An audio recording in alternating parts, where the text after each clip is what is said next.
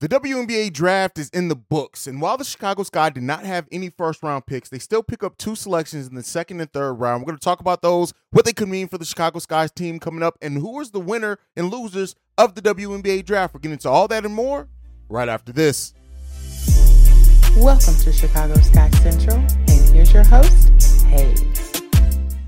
What's going on, Sky fans? Welcome to another episode of Chicago Sky Central your number one spot for everything Chicago Sky related. I'm your host here, Haize. If you want to follow me right off the top, you can do so at CEO Haize, the CEO H A I Z E. You can also follow us collectively at Chicago Sky Pod. But let's get into it. The WNBA draft went down, and while most of the picks went the way that you thought they were going to, with Aliyah Boston being the number one overall pick, and the Indiana Fever really revamping that roster and bringing in some talent that they need. They bring in Aliyah Boston. Uh, Boston. They also uh, draft Grace Berger at the number seven, which me and Steve O, who did a live stream. By the way, we did a live stream of the WNBA draft. So if you want to feel, uh, hear our in depth analysis during the draft, just go and check out that live stream. I'll put it up here uh, in the description as well. But go ahead. So uh, Grace Berger, who we both thought was kind of a reach there, that position, considering the other players that were left on the board. They draft her at seven. They get uh, Taylor Mikesell. Um, and then, you know, the Indiana Fever did well. They get a definitely A for me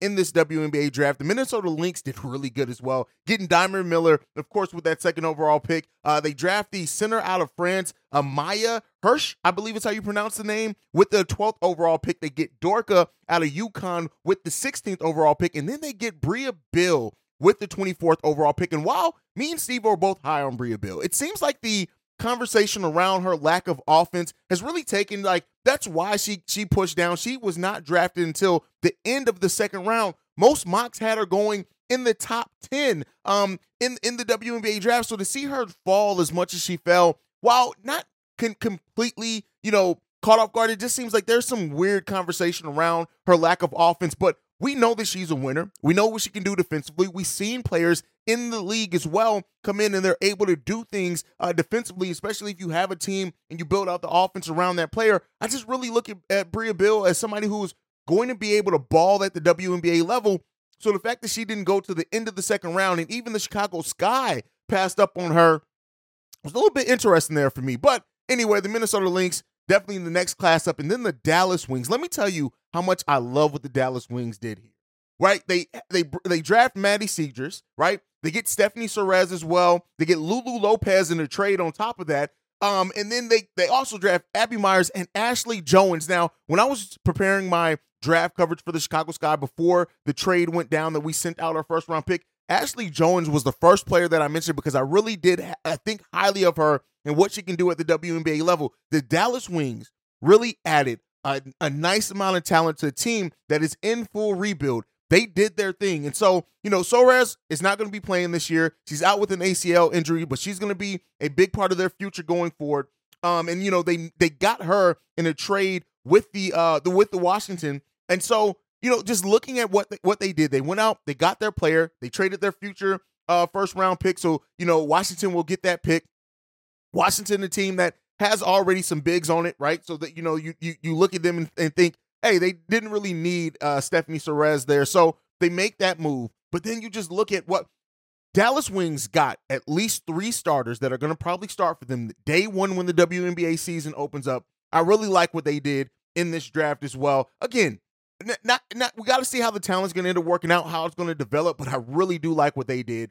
And then you get to the Atlanta Dream, who got Haley Jones and Laeticia in this draft. Listen, the Atlanta Dream and I'm so happy that one of the games I had already planned on going to is Chicago Sky versus the Atlanta Dream in Atlanta. I'm going to be extremely proud and happy to watch that game because I like what Atlanta's doing down there. They have the coach, they have the talent. Atlanta's going to be a team that I think is going to shock some teams in the WNBA. And while, yes, we're in a, a season that super teams have formed and things like that, I really do look at what Atlanta's doing, and they're going to be a team that's tough to beat especially if that team comes together and how, you know, the chemistry builds over time with them. It's going to be a fun, exciting season to see that Atlanta Dream team. The Seattle Storm, I like what they did as well. They get Jordan Horston in this draft at number nine. They also get Maddie Williams at number 18 in this draft overall. I like what they did, like what they're building. And uh, you know, they are definitely going into a forging a new era in that franchise, and they now have a forward and a guard that they can that they can really build around, build that identity at. with Sue Bird and Breanna Stewart both leaving, uh, the Seattle Storm need that new identity, and I do think that Jordan Horston is going to be a player for them that really get brings in that new identity, like what they did a lot. Washington Mystics, they trade they uh, drafted Stephanie Soares at number four. They end up trading that. We already talked about that trade. Um, and then you know they do some other things, not really doing a lot, right? So it, it, it is what it is. I, I, I like what they did overall, but you know the fact that they got future first round picks, right? That's going to be huge for them. Um, you know, and as they continue to build out that team and take a look at what that team's going to be, um, you know, it is what it is. So they they get uh, from Dallas, they get a 2024 second round pick and a 2025 first round pick. And so both those drafts seem are, are set to be a stacked draft. So, you know, while the Mystics weren't really in any place to need have any huge needs in this WNBA draft, I like what they did by trading uh their, their number four overall pick pushing that talent, that th- those assets down the road, and then so they have another year to evaluate some of the young talent they already have on that team. But I like what they did there as well.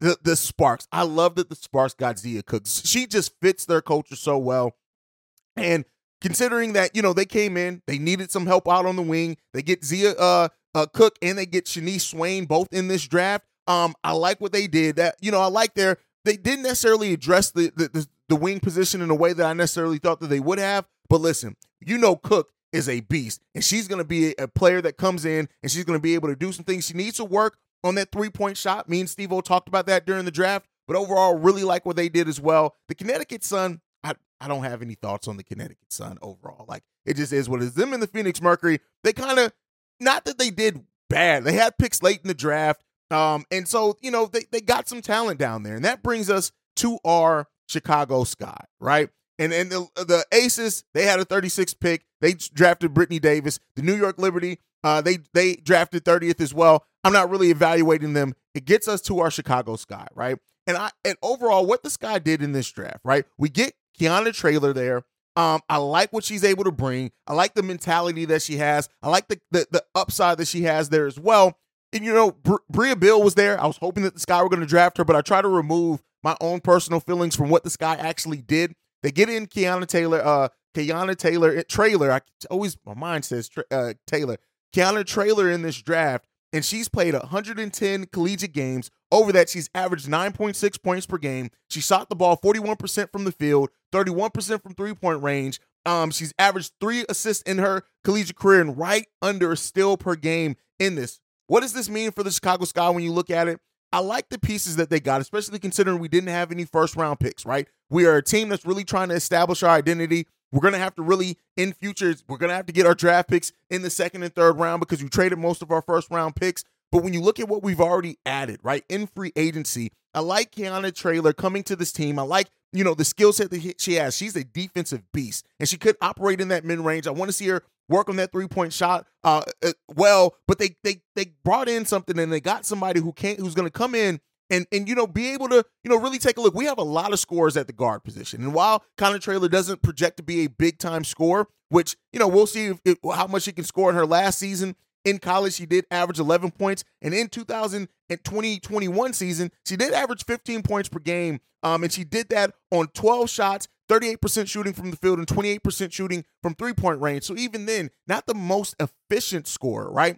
But I like the upside pick. I like the defense that she come in. She's coming to a team that has scores, right? We we we we we have Mabrey, Marina Mabrey on this team, who I love her scoring upside. We already know what Kahleah Copper can be scoring upside wise. Now, some could say that you know we have the the, the mid range madam herself, um, in in Courtney Williams on this team as well, and maybe those are players that can really help guide. But what she's able to do defensively, I think compare well with this team. I don't know how much she's going to play initially. We know Coach James Wade kind of he, he can be a little bit slower at times to start the younger players. We still have Dana Evans on this team who is has huge scoring upside that we haven't even begun to scratch the surface at for the Chicago Sky. So really looking to see what that turns into as well. But I like kind of the mindset there. And I do think that she's a player that we could work up, work in our system, develop, and maybe in a year or so she's she's a big part of the rotation. I don't necessarily see her coming in in this initial first season and being a big part of the of the rotation. I could be wrong with that. And if, if I'm wrong, that means she's really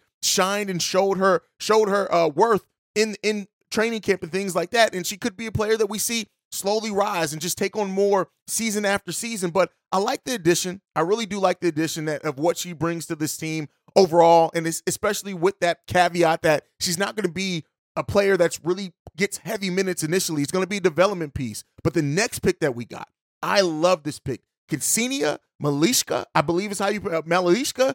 I'm probably completely murdering that name. But a small forward out of Middle Tennessee, and you talk about scoring upside, she has so much scoring potential.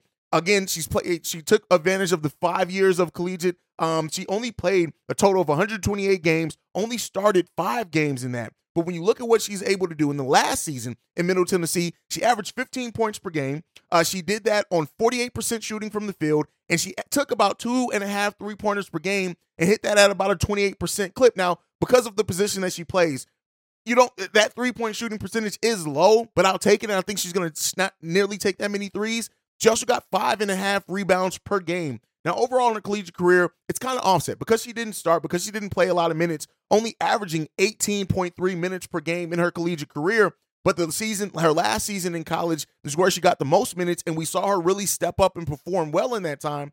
It's going to be interesting to see how she plays because I can see her coming in being a similar Ema Meesseman type role. Now, she's not as big as Ema Meesseman. She's probably not going to be a starter, but again, I mean, a center. But because of how the WNBA works, you can see her playing playing small forward, playing power forward. So I like what they brought to. I like what they get here. I do like the fact that you know she pushed that middle to the C team to go on what they went to. Uh, we also got uh, Traylor who helped go uh, t- push the Virginia Tech to the Final Four, and we got Malashka who as well comes in after helping Middle Tennessee get to a Conference USA regular season tournament title. So, you know, we brought in players that have some pedigree. And so, um, you know, she, uh, as well as Kseniya, was the second leading scorer despite coming off the bench. So that shows the scoring upside that she has.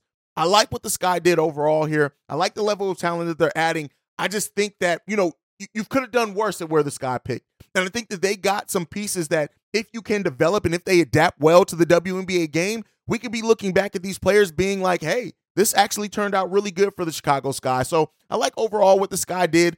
I can't wait to see how they go, how they develop in training camp, things like that, how much we actually see them in their initial rookie seasons. But again, we're getting closer to the WNBA season starting. We are a little over a month away from the W starting their season and tip off happening. And we're going to be locked in right here. So make sure you're locked in. This is going to be your number one spot for live post game shows, live halftime shows if you guys are interested in it and we'll probably be dropping the most content of any Chicago Sky podcast around, aiming to do about three or four episodes a week during the actual season. So make sure you guys are tuned in for that. But that's it for me for today. Make sure you're following the show at Sky Central Pod. You can also send us any feedback, questions, comments, concerns, Chicago Sky Central at gmail.com. And then lastly, if you want to leave a text message and our voicemail, 773 270 2799. Now, we do share that with Chicago Bull Central. So if you hear that on the voicemail, don't let it turn you away. But that is it for us for today, man. We'll see you guys the next time we go to Skytown. Peace, y'all. This has been a presentation of the Break Break Media. Media.